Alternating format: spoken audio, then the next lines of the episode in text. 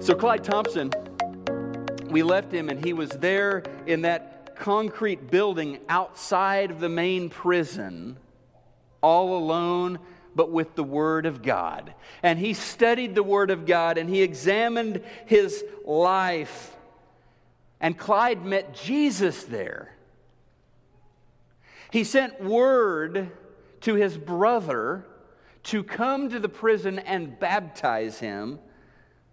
And he was baptized. His life was turned upside down, and Clyde began leading other inmates to Christ. Now, a big part of the story is Julia. I can't tell much of that story due to time restraints, but she had been corresponding she didn't, hadn't met him personally, but she had been corresponding with him, ministering to him by mail.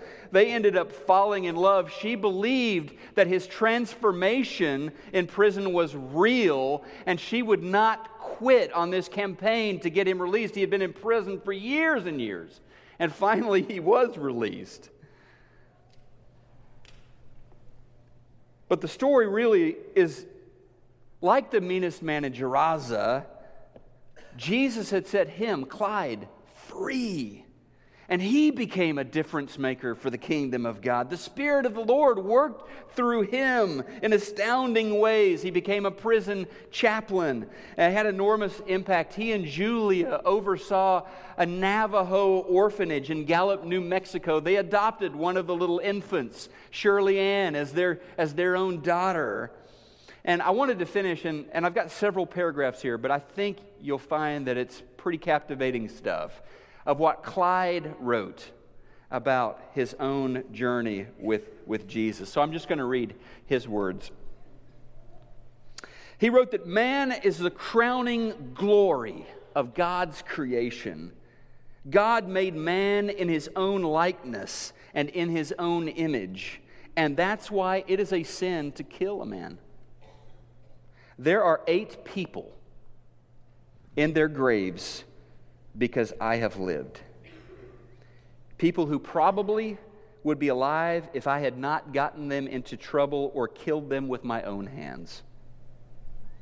It is mighty sad to know that you have killed somebody and that you can't do anything about it as far as giving life back to them. And then he continues talking about his ministry with other inmates while he was still a prisoner. He says, I wasn't a hippie, but I must have looked like one because they only gave me a bath once a week and a shave once a week. They would take me out of my cell and down a corridor where men on each side were lining, and there they would bathe and shave me, and I would pass out literature. The guard was lenient with me, and he would give me 15 or 20 minutes to talk to those inmates. It wasn't long until I had three fellows wanting to obey the gospel. I wrote to a preacher in Dallas and asked him to come down and baptize these three men. He came, and the warden came around and got me and the three men, and they were baptized. Now, they didn't have a place in the walls unit there at Huntsville to baptize anybody. And someone remembered this old, deep bathtub over on death row and suggested that we use it. We went down the corridor of death row where men were waiting to be executed and where I had once been waiting to be executed. There I saw these three men buried with the Lord in baptism and raised to walk in newness of life. I was there to greet them and say a prayer for them when they came out of that old bathtub where previously I had been scheduled to be bathed before my execution and where I had supposedly taken my last bath. You think that wasn't a thrill to me? It sure was. A number of other people were baptized in that bathtub too. I continued to study the Word of God. They finally let me begin to get other things in there to study, and they even let me have a light in the place. Finally, they put running water in there too. They just fixed me up to stay. Well, I had turned back to the Lord and I didn't care anymore about my freedom. I had already changed my attitude toward man and it wasn't too hard to get this hatred of people out of my heart. He says, My life is a testimony to the fact that a person who has committed murder can be saved. I committed murder. And there are a lot of people saved in this world today because I've lived in it, even though there are eight dead because of me. I thank God that He used me for His cause. I thank God that He brought me to a sense of understanding that I couldn't save myself. The only hope was His mercy through Christ Jesus.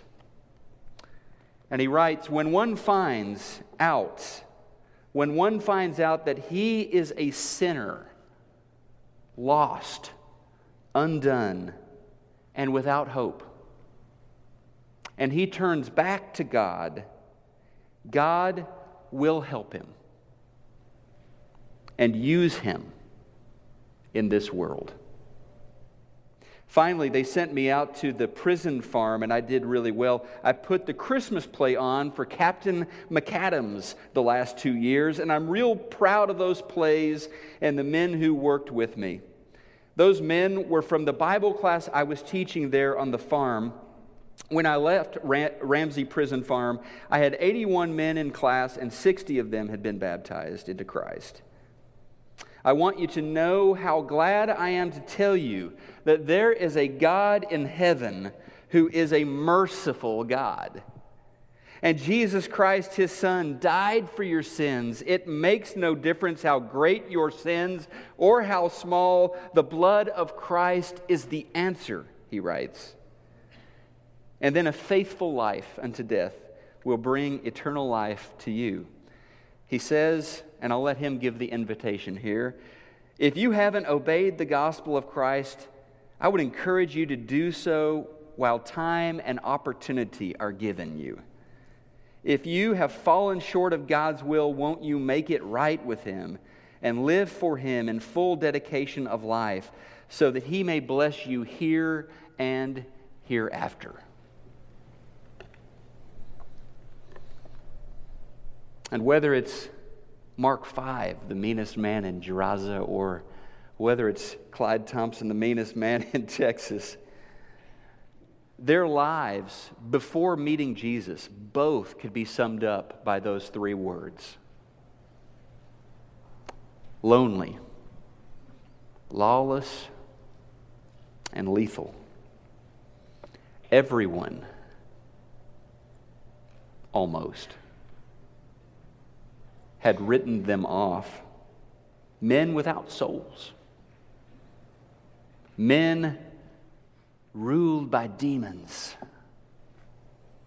And their lives and their testimonies are witnesses to this truth that Jesus can break any chain. No force of hell can contest him. No grave could hold him.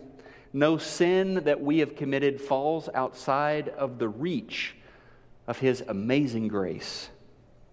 And know this whatever your past, God is not mad at you, God is mad about you. He wants to fellowship with you. He wants to break you free. He wants to give you a life. So, are you ready to make that decision? Jesus stands at the door and knocks. Will you open your life to Him? Will you wear the victory that He won for you at Calvary over sin and shame and even death? Will you wear that and be baptized into His holy name?